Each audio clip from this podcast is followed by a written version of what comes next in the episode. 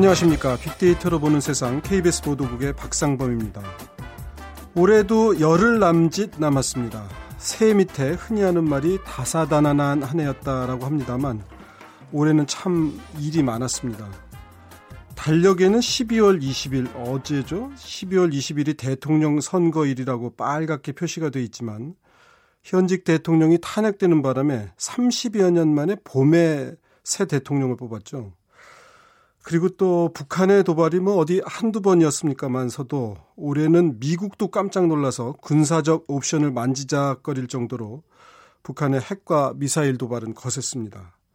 한반도라는 한 배를 탄 한국인들의 마음은 하나가 됐을까요? 한민족이라는 한국, 한국인은 누굴까 생각해 보게 됩니다. 최근 분야별 한국 사회를 조사한 통계 자료가 발표됐는데요. 잠시 후 세상의 모든 빅데이터 시간에 한국이라는 키워드로 자세한 얘기 나눠보겠습니다. 그리고 올 한해 참 많이 들었던 단어 중에 하나가 욜로입니다. 단 한 번뿐인 인생 즐겨라 이런 의미인데 젊은 세대들에겐 중요한 트렌드가 됐습니다. 빅데이터가 알려주는 2030 핫트렌드 시간에는 욜로족 그 이후라는 주제로 얘기를 나눠보겠습니다.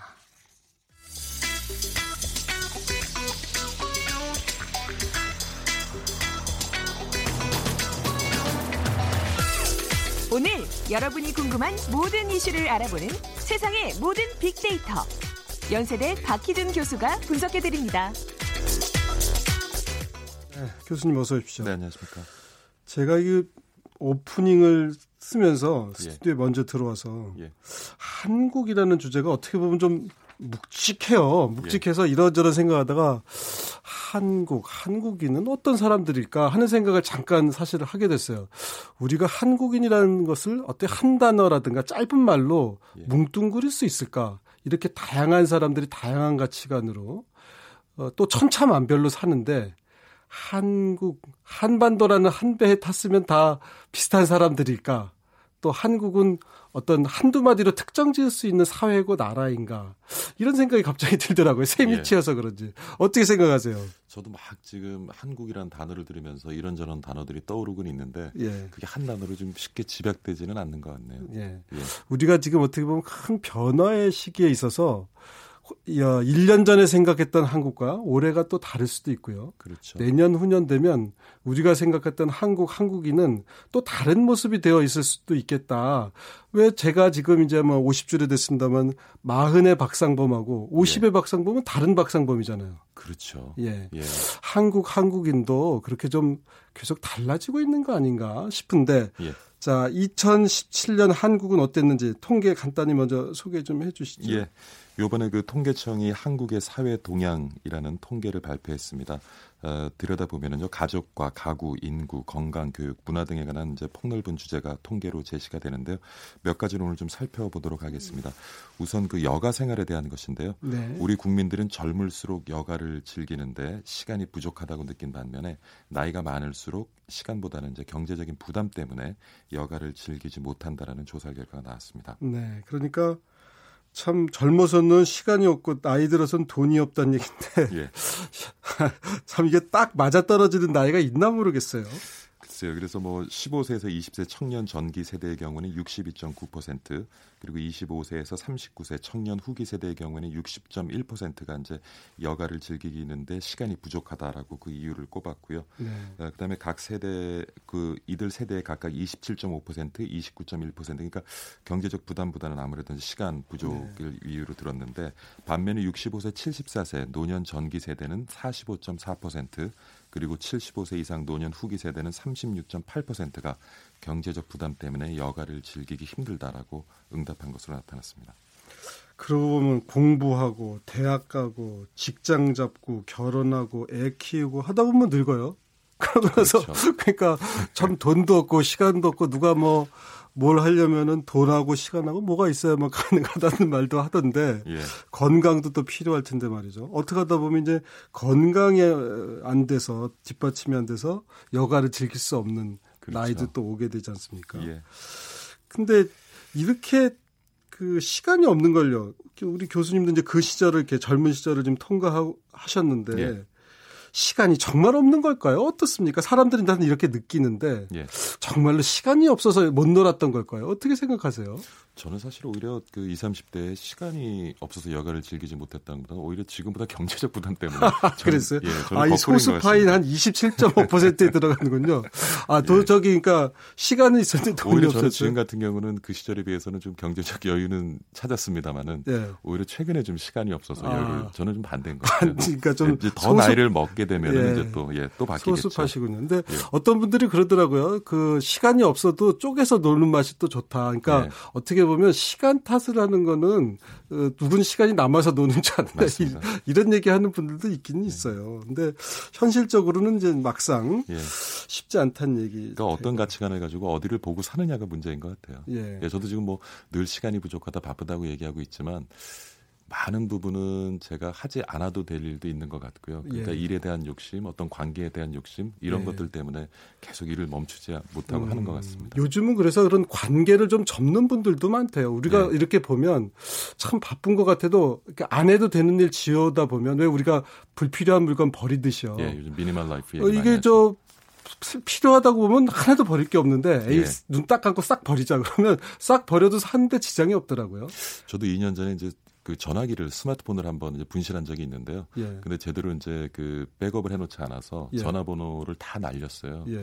그 그때 또 한번 뭐 굉장히 그 전화번호를 잃어버린 게 안타깝기도 하고 좀 불안하기도 했습니다만은 네. 그때 한번 또 제주변에 인간관계가 예. 한번 정리되지 않았나 예. 생각을 해봤어요. 그러니까 연락처에 천 명, 이천 명 있으면 못합니까? 여기 예. 어차피 일년에한 번도 만나지도 못하는 분들이 대부분인데. 맞습니다. 이 물론 인간관계를 제가 정리하라고 드리는 말씀은 아닌데 시간이 없다면 예.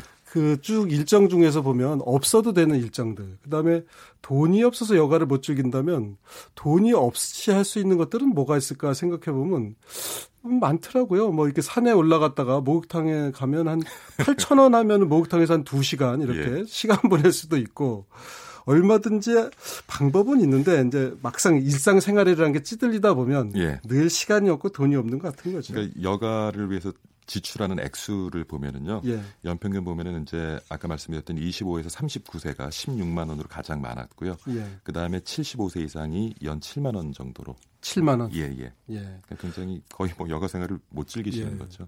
뭐 여가를 뭐 골프 치고 요트 타고 그러려면 수백만 원이 들어도 안 될 테고. 그렇죠. 예, 뭐 고, 저 공원에 가서 좀 걷기를 하면서 예. 친구들하고 설렁탕이라도 한 그릇 먹, 으면 또 좀 상대적으로 예. 적은 돈으로 가능한 거겠죠. 그리고 저도 이 뉴스 참 봤는데 결혼하신 분들이 시가 그러니까 시댁 근처에 살면서 만나기는 처갓집 식구들을 만난다 뭐 이런 기사 본 것 같아요. 예, 이것도 이번에 통계 나왔는데요. 예. 기혼자들은 이제 시가보다는 처가와 자주 연락을 하고 예. 생활을 하는 것으로 나타났고요. 결혼한 가정 중에 일주일에 한 번 이상은 시가에 연락하는 비율이 2006년에 79.4%에서 작년에 이제 71.5%로 많이 감소가 되었죠. 반면에 처가 일주일에 한 번 이상 연락하는 가정은 2006년에 72.9%에서 지금 73.4%. 야, 그러니까 역전됐네요. 그러니까 절, 예, 절대적으로도 이제 처가와 더 자주 연락을 취하고 사는 그런 기혼자들이 많은 추세에 있습니다. 예, 뭐 친정 엄마들이 오셔서 청소도 해주시고 설거지도 해주시고 애도 봐주시고 하니까 예. 연락이 자주 될 수밖에 없을 거예요. 예, 그래서 어, 지금 말씀하신 것처럼 처가로부터 그런 적극적인 지원을 받는다는 비율이 2006년에 예. 17%. 18%에서 네. 2016년엔 19%로 증가했고요. 반면에 시가로부터 뭐 애를 돌봐준다든가 아니면 장보기를 도와준다든가 집안일을 도와준다든가 이런 지원을 받는 에, 분들이 2006년에 14%에서 2016년에 7.9%로 네. 급격하게 떨어졌죠. 하여튼 저희 한국 사회가 친정 엄마들의 눈물겨운 노력에 힘입어서 예. 모계 사회로 바뀌는 게 아닌가 하는 생각도 제가 해보는데 그 어쨌든 정말 그 지금 어머니 세대들의 어떻게 예. 보면 정말 헌신적인 노력 예. 뭐 이런 것들이 아마 그런 처가와 연락이 빈번해지는 그런 이유가 최근에는 이제 그 해요. 며느리와 그 시부모 간의 갈등이 아니라 네. 장인 장모와 이제 사위 간의 갈등이 네. 또 다른 이제 또 화두가 되고 있는 것 네. 같습니다. 네, 우리가 이제 그 관계라는 게 그 대면 대면한 관계들이 많았죠. 그리고 우리가 이렇게 보면요, 처가나 여성 쪽으로는 관계를 설명하는 단어도 별로 없어요. 뭐처삼촌 정도가 처가적으로는 그저 있었고 그렇죠. 용례적 표현이 뭐처삼촌묘 벌묘하듯 예. 대충 대충 할 때 쓰는 표현이 그거잖아요. 그러니까 우리 그런 쪽으로는 관계망도 별로 없어서 뭐라고 불러야 될지도 모르는 경우가 많은데 그렇죠. 그 과거의 한국 사회는 처가 쪽으로는 뭐 이 단어도 별로 없었는데 지금은 이제 정말로 많아지고. 예. 근데 그런 것들이 아마 이 시대 그 여성분들의 희생 속에서 이루어진 게 아닌가 하는 생각을 저는 재미있는 해봅니다. 해석인 것 같습니다. 예. 네. 자 그리고 청소년들의 건강도 나빠진다 이런 음, 통계도 있거든요. 비만율이 그 OECD 평균보다 좀 높습니다. 평균이 24.3%인데 우리나라 그 남자 청소년 비만율이 26.4%로 높아져. 근데 좀 다행스러운 것은 중고등학생 흡연율이 2005년에 비해서 2016년에 한 반 정도로 감소를 했고요. 그다음에 그 음주율도 2005년 어, 과 비교를 해보면 반 정도 줄어든 것으로 보이 고뭐 여다, 여학생도 마찬가지고 그래서 근데 저 이 통계 보면서 좀 예. 놀란 게 고등학교 2학년 남학생 음주율이 49%에서 25%로 감소했다는데 아니 그러면 절반이 그 전에는 술을 마셨다는 얘기인가 봐요. 뭐 상습적인은 아니겠지만은 음주 경험이 있다 정도 아니겠습니까? 아, 한두 예, 번 예, 예, 이렇게 예, 그냥 예. 그래서 일단 뭐 남학생이 음주 비율은 지금 급격하게 떨어지고 있고요. 흡연율도 떨어지고 이건 굉장히 바람직한 부분입니다만은 글쎄요. 뭐 공부도 해야 되고 그다음에 또 보면은 문제가 되는 것이 온라인 모바일 비디오 게임입니다. 네. 이 비, 비, 비디오 게임을 하는 인구는 굉장히 증가하고 있거든요. 그래서 어 뭐 학업에 시달리고 그 다음에 또 이 컴퓨터 앞에 아니면 스마트폰을 들고 이렇게 생활을 하면서 운동 부족 이 현상이 나타나다 보니까 아무래도 청소년들 비만률도 늘어나고 좀 건강 상태도 안 좋아지는 것이 아닌가 예. 하는 예. 분석을 해봤습니다. 요즘 어디를 가나 이제 여학생들이 일치월장에서 실력 차가 커서 뭐 이제 오히려 남학생 안배를 해야 된다 배려를 해야 된다는 말이 나올 정도인데 저는 이렇게 보면 그 학생들 특히 남학생들이 게임하면서 안 움직이는 거 옛날 학생들은 뭐 특별히 할 게 없으니까 주로 축구 뭐 많이 모여서 어, 동네 농구, 애들이 예. 여러 명이서 함께 할 수 있는 게 제일 쉬운 게 축구니까 근데 이제 점점 안 움직이잖아요 방 예. 안에서 실내에서 예. 그러면서 이게 성적이 좀 떨어진 게 아닌가 음. 싶은데 어느 교수님들이 좀 연구 좀 해주셨으면. 여기에 통계도 보면은요 남학생이 여학생보다 게임을 즐기는 비율이 훨씬 높습니다. 예. 남학생은 91.4%인데 여학생은 66.7%. 네. 예, 그것도 아무래도 좀 상관관계는 있겠죠. 예, 발, 발을 덜 쓰니까 피가 덜 돌아서 그러는지 하여튼 뭐 저의 주장입니다만 연구 결과를 제가 뭐 예. 보고하는 건 아니고. 자, 그리고 이제 우리가 이런 뭐 광고도 있던데 한국인은 아니지만 신한인입니다. 그래서 뭐 예. 이제 어떤 은행 광고도 신한은행 광고도 있던데 그러니까 대한민국 국민은 아니지만 서울 사람인 경우들도 많고 예. 그런 분들 많으시잖아요. 예. 지금 이제 그 그런 경우도 많고요. 그다음에 이제 외국인이 좀 네. 이렇게 가파르게 증가하는 추세에 있는데요. 우리가 초등학교 때 교육받을 때는 단일 민족이라는 얘기를 참 많이 예. 들었는데 지금 이제 한국은 다문화 사회로 들어가는 이제 초기에 진입했다고 볼 수가 있겠고요. 한국 체류 외국인이 98년에는 30만 명밖에 안 됐는데 작년에는 200만 명으로 네. 증가했습니다. 그리고 특히 이제 결혼 이민자 같은 경우에 2001년에 2만 5천여 명이었었는데 지난해는 15만여 명으로 거의 한 15년 동안 6배 정도 늘었거든요. 네. 그만큼 이제 조금 이제 다문화 가정들이 많이 늘어나면서 우리 사회도 좀 다문화 사회로 나아가는 것이 아닌가. 네. 우리도 뭐 수십 년 후에는 오바마 같은 그런 예, 예, 대통령을 가진 얼마든지 날도 예, 예, 예, 있을 수 있다는 생각도 듭니다. 함께 살아가는 지혜도 또 이제 필요한 때입니다. 예. 그리고 노인 빈곤 문제 역시 지나칠 수 없는 문제죠. 예, 뭐 고령화와 함께 우리 사회에서 많이 화두로 떠오르고 있는데요. 지금 이제 부모 생활비를 스스로 해결하는 비율이 2016년에 52.6%입니다. 그래서 2008년 같은 경우 46.6%였는데 이제 점점 자녀들로부터 어떤 경제적을 지원을 받는 그런 이제 음, 노인들이 줄어드는 것 같고요. 스스로 죄송합니다. 스스로에 대한 어떤 경제적 문제를 스스로 해결하는 네. 그런 노인 인구들이 지속적으로 증가하는 추세고 그다음에 이제 대부분의 경우를 보면은 예, 노인 인구 65세 이상의 노인 인구를 보면 집 한 채를 어, 전체 어떤 자산으로 가지고 계신 분이 많거든요. 그래서 네. 이전에는 그러한 집을 자녀에게 상속하겠다라고 예. 얘기하는 분이 많았는데 최근에는 그 비율이 12.7%로 2008년 25.2%보다 굉장히 이제 줄어들었죠. 네. 그래서 어뭐 최근에 이제 그 영모기지에 의해서 또 노후 네. 생활을 네. 하시는 분들도 있고 해서 이제는 뭐 자녀로부터 지원도 안 받지만 또 자녀에게 유산을 남겨주지도 네. 않는 그런 관계로 변해가는 것 같고요. 이렇게 노인 빈곤이 문제가 되는 것은 아무래도 그 한국 사회에서 아직까지도 그 사교육비, 자녀들의 네. 교육비 때문에 결국 많은 분들이 노인이 네. 됐을 때 어려움을 겪는 것 같습니다. 그러니까 등골이 다 빠졌다 이런 얘기네요. 예. 그 말씀 듣다 보니까 참 애들은 운동도 안 하고 게임만 하고 학교 다닐 때는 시간이 없고 나이 먹어서는 건강도 안 좋고 돈도 없고 참 한국 사회가 이렇게 어둡나 하는 생각도 드는데 다른 통계는 좀 없습니까? 뭐 또 하나 좀 살펴볼 것은 최근에 아동 학대가 굉장히 예, 참 오늘 죄송합니다 우울한 통계만 보여드려서요. 아동 한계가 지금 지속적으로 증가를 하고 있는 상황이고요. 근데 제가 이렇게 좀 오늘 시간이 없어서 예. 자세히는 예. 살펴드리지 못하지만은 아동학대가 늘어난 것도 있고 왜냐하면 에, 자기들도 이제 자라나면서 부모로부터 과보호를 받다 보니까 네. 자녀를 키우는 데 있어서 좀더 이렇게 넓은 마음으로 대하지 네. 못하는 것 하나의 원인일 수 있고 이제는 우리 크면서 부모한테 많이 맞았잖아요. 네. 예, 선생님들한테 많이 예, 맞고 그렇지. 그런 그렇죠. 것이 이제 사회적인 문제가 안 됐다가 이제 아동학대라는 것을 우리가 제대로 정의하면서부터 이전에 사소한 것들도 이제 아동학대 네. 영역으로 들어오지 않나 하는 생각도 알겠습니다. 해봅니다. 참 이렇게 좀 우울한 풍경을 아, 많이 살펴보는데 아닙니다, 아닙니다. 네. 우리가 천 년 전에도 사람들이 예. 아이고 말세야 그랬답니다. 예. 그 천 년 전에도 아유 살기 힘들어 있는 세상 말세구나 그랬다는데 예. 세상은 그래도 진보하고 변해 왔듯이요. 우리가 어렵지만 또 새해에는 더 좋은 일이 있기를 바라면서 오늘 교수님 말씀 여기까지만 듣도록 하겠습니다. 고맙습니다. 네, 감사합니다.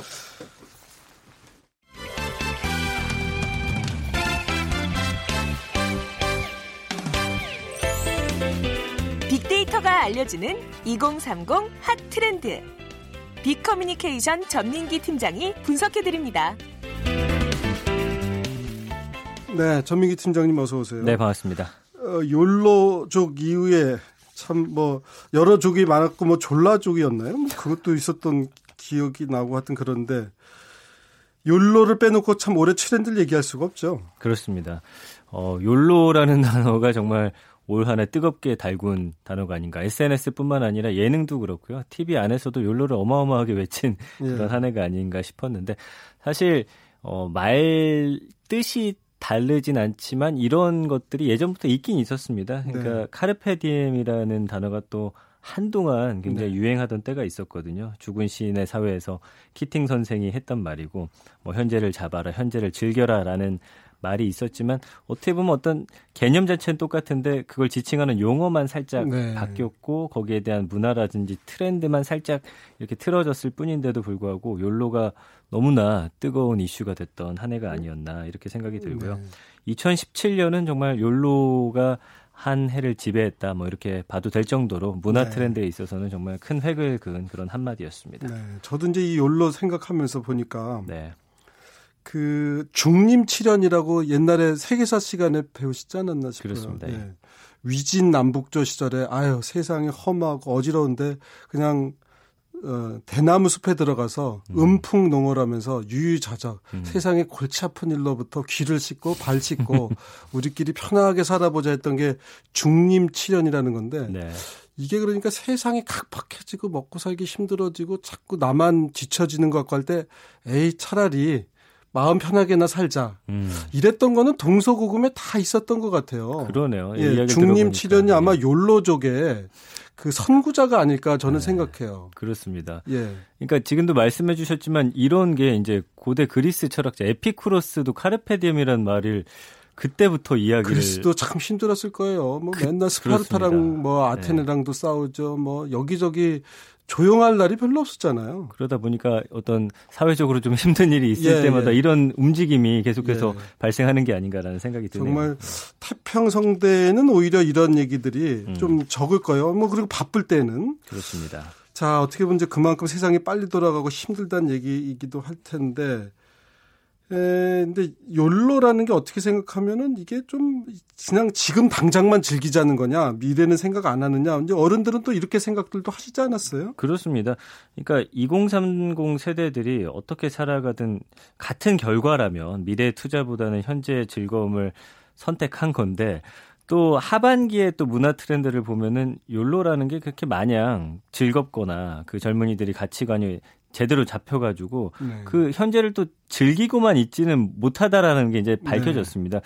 그 이면에는 어떤 불안감이라든지 야 아무리 연로라고 외치지만 이렇게 살아도 되는 건가라는 네. 뭐 그런 어, 움직임이 벌어졌는데 어, 그럼에도 불구하고 올 한해는 역시 2030 세대에게 이 연로만큼은 어, 어떤 여행이라든지 나를 위한 투자로 음, 많이 이어졌고요. 그 그러다 보니까 어, LCC 저가 항공을 이용한 해외 여행들 상당히 많이 다녀오는 그런 한 해가 되지 않았나 뭐 이런 생각이 드네요. 그 이제 사실 보면은 그 뭐 이제 욜로 하다가 골로 간다 해서 골로족이란 말도 있었지만 네.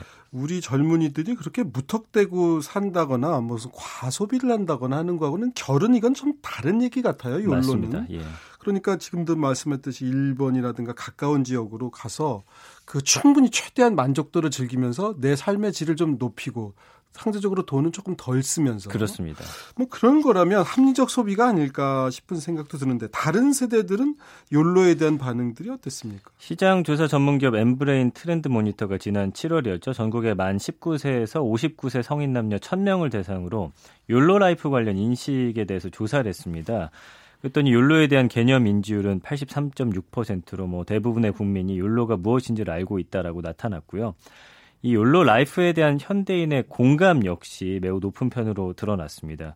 현재 내가 하고 싶은 것을 하며 살아가야 후회가 없다라고 생각하는 사람이 2030뿐만 아니라 어, 많게는 60대까지도 75.8%, 나는 잘 사는 것보다 즐겁게 살고 싶다라고 대답한 사람이 72.2%, 안 하고 후회하는 것보다 해서 후회하는 게 낫다라는 사람이 70.1% 이렇게 통계치가 나왔거든요. 그러니까 네. 젊은 분들뿐만 아니라 우리 어르신 세대 안에서도 이 욜로라는 문화가 얼마나 많이 퍼져 있고 그분들로부터 공감대를 이끌어냈는지 알 수 있는 그런 수치가 아닌가 싶습니다. 네. 사실은요 어르신 세대들도 늘 이렇게 인사말을 이렇게 해요. 요즘 돈 많이 벌었어? 이런 말보다는 요새 어때 재밌어? 어, 그, 그렇죠? 네. 재밌냐고 물어보지 요새 뭐 돈 많이 벌었어? 승진했어? 뭐 이런 음. 말은 음. 저는 그렇게 여쭤보는 인사말은 못 들어봤어요. 네. 재밌냐? 재밌게 살아야 돼. 대부분 이렇게 얘기하시잖아요. 그러네요. 예. 지금 6, 0 70 드신 분들이 다 인사말이 어, 인생 뭐 있나 재밌게 살아야지. 가족들하고 재미있게 살자고 이제 이러시던 건데 그 재미있게가 이제 방식이 다른 거겠죠. 방식이 다른 예, 거죠. 예, 70대가 재미있게 사는 방식, 그분들이 젊었을 때 재미있게 살던 방식하고 지금 30대가 재미있게 사는 방식이 좀 다를 텐데 네. 요즘 젊은이들은 식당에 가도 맛있는 것을 먼저 먹기 전에 사진을 찍어서 올리는 것이 또 재미 아니겠어요? 그렇습니다. SNS 덕분이고 2013년부터 이제 인스타그램이 활성화되면서 보기 좋은 가게, 카페를 찾는 사람들이 굉장히 늘어났고요.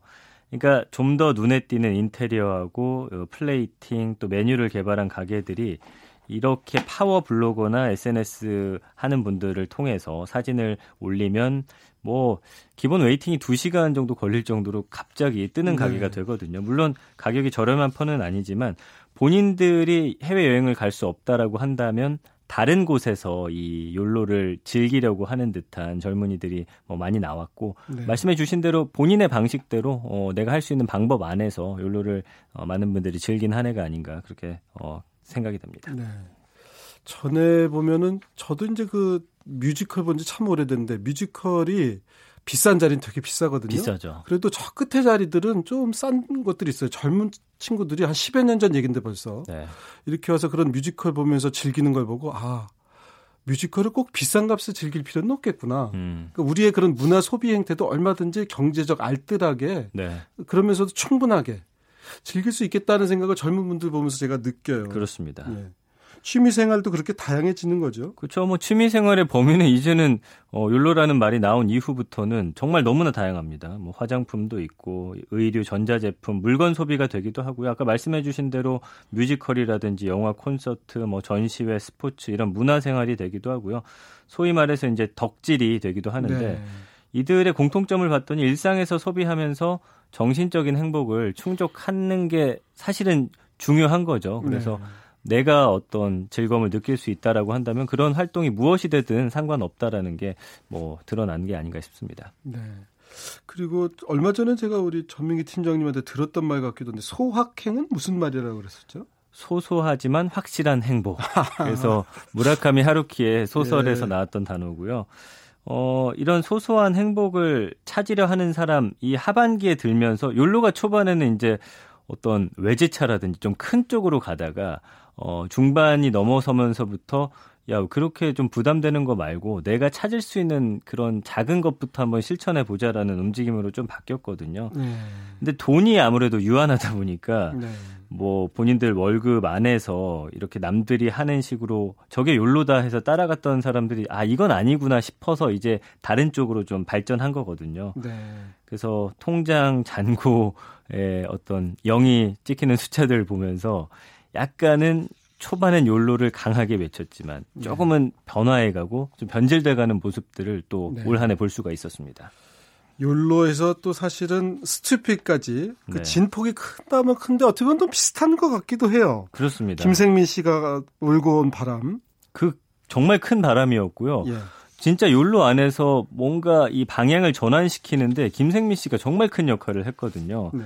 그러니까 말씀해 드린 대로 매해 물가는 오르는데 월급이 오르지 않다 보니까 이 김생민의 영수증을 통해서 어떤 어 짠돌이라고 불리지만 그런 것들을 또 모아가면서 느끼는 즐거움이 또 있다라는 네. 걸또 알려준 사람이고 음, 너무하다 싶을 정도로 소비를 줄이고 쓰지 말라고 외치지만 많은 사람들이 열광했다라는 건 거기에 또 공감대가 형성됐다라는 거거든요. 예. 그러니까 제가 볼 때는 젊은이들이 욜로라고 겉으로 외치고 SNS 통해서 사진을 올렸지만 그 이면에 있는 어떤 불안감이라든지 불확실성 이런 거에 대한 것들이 좀 표출이 네. 된게 아닌가 저는 그렇게 분석이 됩니다. 그 이제 젊은 분들이 이제 흔히 하는 말로 꼰대라 그러잖아요. 어르신 좀 연세 드신 분들 네. 꼰대, 네. 훈계.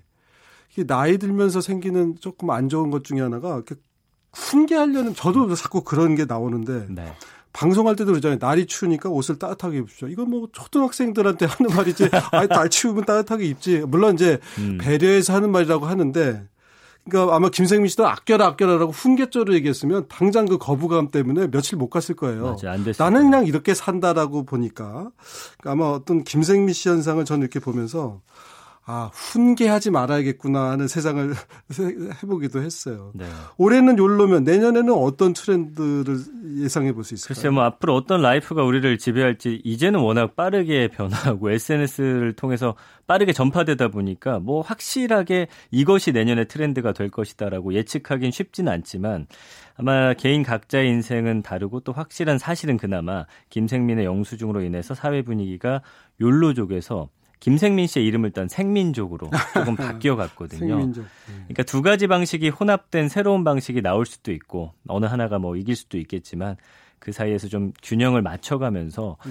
다른 사람이 욜로를 외친다고 해서 무작정 따라가는 것이 아니라 뭐든지 하여튼 내 것화 되는 거, 어, 예. 자기화 되는 게 가장 중요하다고 예. 봅니다. 내 안에서 어, 내가 할 수 있는 것들을 통해서 네. 즐거움을 느끼는 한 해가 됐으면 좋겠고요. 알겠습니다. 주변 분들의 좀 비교하지 말고 아, 어, 중심 중요해요. 비교하지 예, 않는 게 참 중요해요. 중심을 좀 딱 세우는 그런 2018년이 음, 됐으면 알겠습니다. 좋겠습니다. 저도 하여튼 내년에는 좀 훈계하지 않는 삶을 살도록 한번 해보겠습니다. 2030 하트랜드 빅커뮤니케이션의 전민기 팀장이었습니다. 고맙습니다. 감사합니다. 네. 자, 오늘은 마지막으로요. 주주클럽의 나는 나. 예, 나는 나죠. 남의, 남의 인생을 대신 살아줄 필요 없습니다. 남의 눈으로 내 인생을 살면 피곤하기만 한 거죠. 뭐. 주주클럽의 나는 나 들으면서 빅데이터로 보는 세상 마치도록 하겠습니다. 저는 내일 오전 11시 10분에 다시 찾아뵙겠습니다. 고맙습니다.